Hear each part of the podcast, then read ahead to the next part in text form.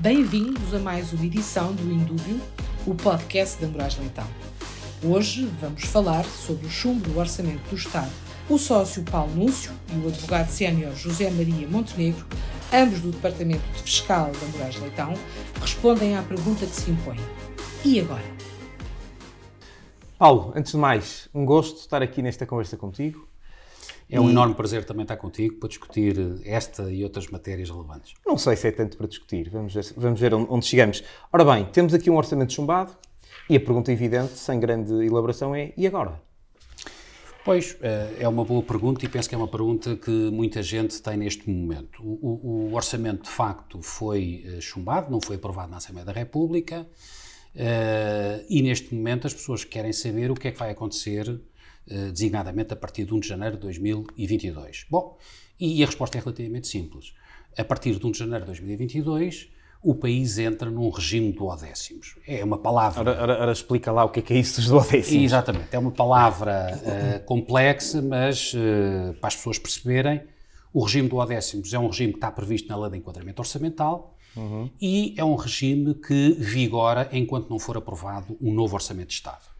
E vigora em que sentido? Vigora fundamentalmente na limitação uh, da despesa pública, da realização da despesa pública. Uhum. Os orçamentos de Estado são uh, documentos que autorizam o governo a gastar uh, o dinheiro uhum. público, a fazer gastos Uh, dinheiro público.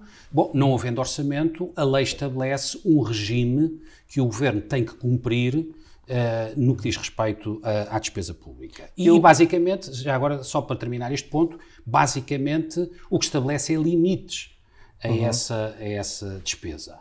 O que, na minha perspectiva, não é necessariamente mau. Uhum. Uh, tendo em conta que nos últimos anos a despesa pública tem vindo a crescer, na minha perspectiva, demasiado, o que significa que, havendo um regime de odécimos, haverá uma limitação uhum. uh, nos gastos uh, que são feitos pelo Estado. Eu, oh Paulo, vou-te interromper por uma questão, porque sobra a dúvida, falaste do, da limitação da despesa e o que é que acontece com a receita. Ora, o regime do duodécimos, enfim, resulta do que acabaste de explicar, e eu completo, que é não condiciona a cobrança de receitas por parte do Estado. Obviamente claro. que não permitirá cobranças diferentes daquelas que nós tínhamos hoje, mas o IRC continua exatamente como está no código do IRC, o IRS a mesma coisa, exatamente o mesmo para o IVA e para todos os outros impostos que nós temos. E, portanto, não há aqui, provavelmente, uma limitação nas receitas. Eu gostava, sobre essa questão da despesa, enfim, estavas a dizer que até pode ser positivo, pode ter aspectos positivos esta circunstância de estarmos limitados pela despesa, mas eh, eu diria que não sei se essa vantagem é tão, tão, tão expressiva assim. Porquê? Porque o que nós vimos de um Orçamento de Estado de 2021, que ainda está em execução, e é esse orçamento que vai ser dividido em 12, os tais do, duodécimos. Uhum. É? Portanto, por cada mês do ano de 2022, o Estado vai poder executar uma fatia eh, dividido de 12 aves, os tais duodécimos do Orçamento de Estado para 2021, que é um orçamento muito expansivo em matéria de receita. É verdade, uh, mas já agora deixa-me voltar um pouco atrás. Quando falas de impostos, é exatamente aquilo que acabaste de referir, mas é importante que as pessoas percebam que todas as alterações que uhum. constavam da proposta do Orçamento de Estado certo. para 2022, essas certo, não serão certo, aplicadas, não é? Os impostos claro. ficarão eh, como estavam eh, no Orçamento de Estado para 2021. Uhum. Relativamente, eh, relativamente à despesa, eu diria que a despesa que estava prevista na proposta uhum. de Orçamento de Estado para 2022 uhum. uh, crescia face à despesa uh, executada de 2021. E por isso, esse aumento de despesa nós já não o vamos ter, pelo menos enquanto estivermos em regime do décimos. Depois logo se fará,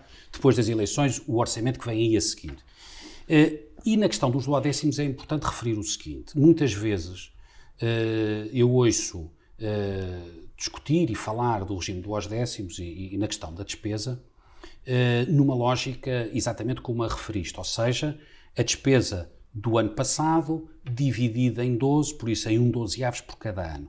Não é exatamente assim. Uh, o que está em causa aqui é a despesa efetivamente realizada em cada mês do ano anterior.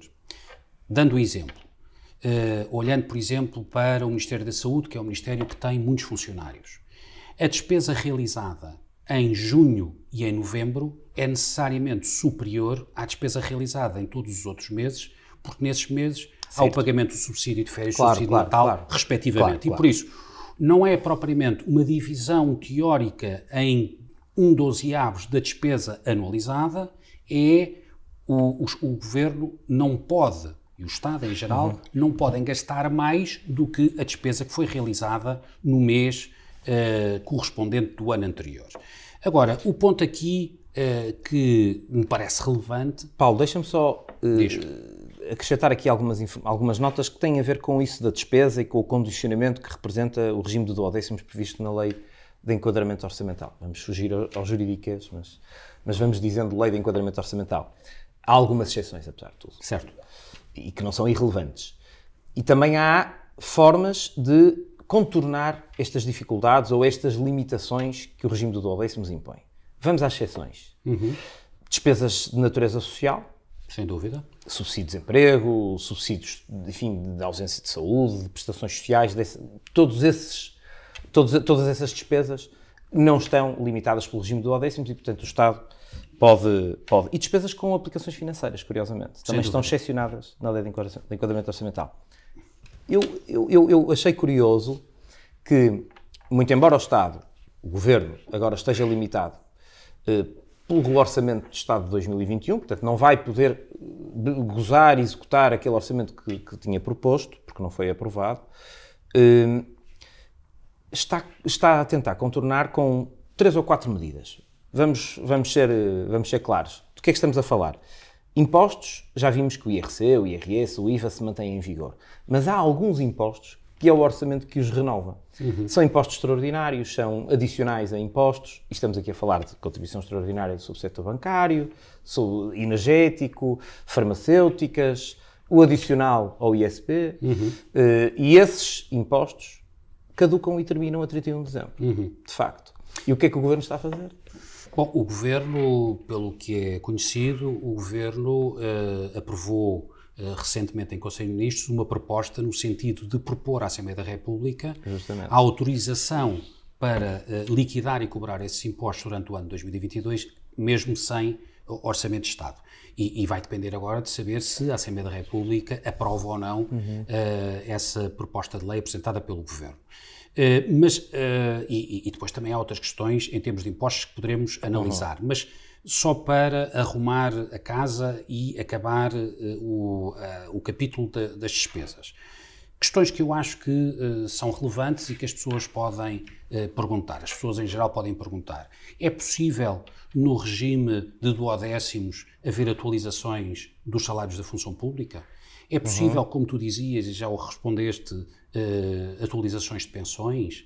É possível iniciar uhum. a execução do programa de recuperação e resiliência ainda antes de ser aprovado um orçamento, é ou, possível ou orçamento é aumentar... é mesmo condição. Exato. É, ou é, é possível aumentar, por exemplo, o salário mínimo. Eu estou a falar de questões que uhum. muitas vezes se colocam. E eu acho que era importante respondermos a uhum. elas. Desde logo, uh, há, um, há um aspecto que eu acho que nós não temos tempo para abordar aqui, uh, que é de saber se deverá ser este governo antes de eleições uhum. a aprovar este tipo de medidas ou se essas medidas deviam ser aprovadas já por o governo que resultar das eleições, retroagindo-as a 1 uhum. de janeiro uhum.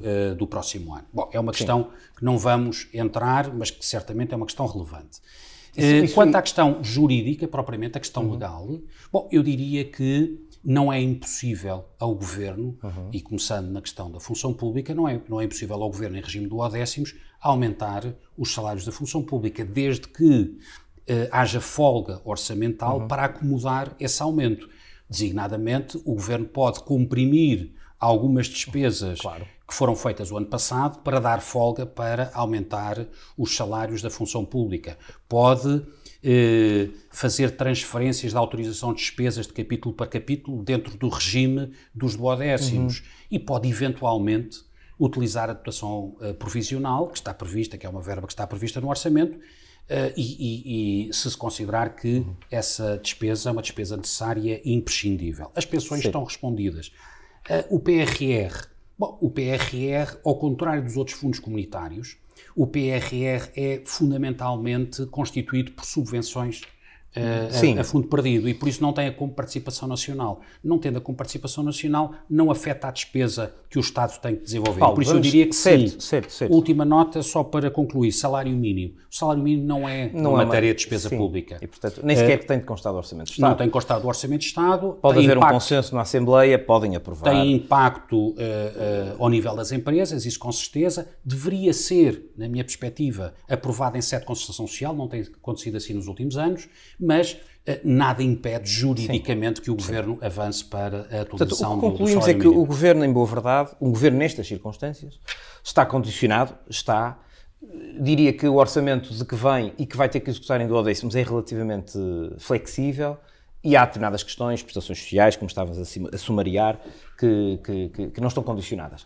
Já agora, Zé Maria, só, só um ponto que só... me parece relevante, só para Sim. terminar este ponto, que é tu disseste bem, o governo está condicionado, mas uh, a partir do momento em que a Assembleia for dissolvida, o uhum. governo deixará de ter a fiscalização do da Assembleia do certo. Parlamento. E por isso era importante certo. que outros órgãos de soberania, uh, o Presidente da República tribunal, e os tribunais, designadamente o Tribunal de Contas, reforcem a fiscalização certo. sobre a atuação do governo para que, facto, a, a, o regime do Odécimo seja cumprido sem a fiscalização do Parlamento, enquanto uhum. não for eleito um novo Parlamento resultante das próximas eleições. Desculpa. Certo. Não, eu a única coisa que queria era sumariar e, na lógica do e agora, o que é que se estima que vai acontecer e quais os calendários que enfrentamos. Mas uh, o que já vimos é que, de facto, o governo está condicionado e está a tentar contornar, no fundo, vai manter o, o mesmo regime que vinha do orçamento anterior e está, no fundo, a tentar manter o status quo, prorrogando as tais contribuições extraordinárias e também anunciado, ainda não concretizado, estamos na expectativa,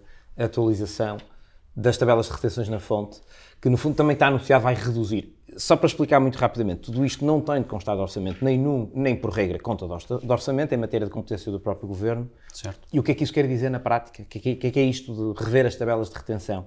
É, no fundo, os salários que são pagos aos trabalhadores, que tem que ser objeto de retenção na fonte, isto é, a entidade que paga retém na fonte a uma taxa prevista numas tabelas. Certo. E essas tabelas, como são por conta do orçamento, o próprio governo, por conta do imposto, o próprio governo pode rever, aliás, é o governo que anualmente revê e vai fazê-lo independentemente do orçamento ter sido chumbado, e isso não é, eh, não, é, não, não lhe está vedado e, portanto, vai fazê-lo. Eu enfim, queria dar o salto para. É Deixa-me que... só, relativamente às retenções na fonte, dizer o seguinte: uh, o governo uh, vai e deve fazer. Certo. Porque. Uh, os reembolsos de IRS o ano passado ascenderam certo. a cerca de 3 mil milhões de euros. Nem tudo tem a ver com retenções, claro. mas uma parte muito significativa claro. disso Isso... tem a ver com uh, a diferença entre o que é retido mensalmente e o que as famílias pagam de IRS certo. no final do ano. E por isso é importante que haja uma redução desta decalagem entre o imposto que é retido por mês no e o imposto ideal, que é pago no final. No mundo ideal, a taxa de retenção na fonte devia estar o mais próxima da taxa efetiva e, portanto, praticamente não devia haver reembolsos. Isso também obriga a dizer que vai haver mais rendimento disponível mensalmente, tendencialmente, mas depois vai haver menos reembolsos. É evidente, é? Portanto, evidente. Isto não é nenhuma, nenhum abaixamento de impostos. Claro, não, isso é um mero acerto de contabilidade na relação é. entre o cobrador o e o pagador. Queria dar o passo em frente, porque no fundo o que nós temos é o orçamento foi chumbado, vamos viver em regime do décimos, já percebemos que eh, isso nos condiciona, e quando é que vamos ter orçamento? Qual é o quadro que nós enfrentamos? E isso está previsto também na, na dita lei jurídicas da lei de enquadramento orçamental. Eh, eu diria o seguinte, só para, para, para, lançar o tema: nós vamos ter governo, eh, enfim, não sabemos exatamente quando, mas vamos ter eleições a 30 de janeiro.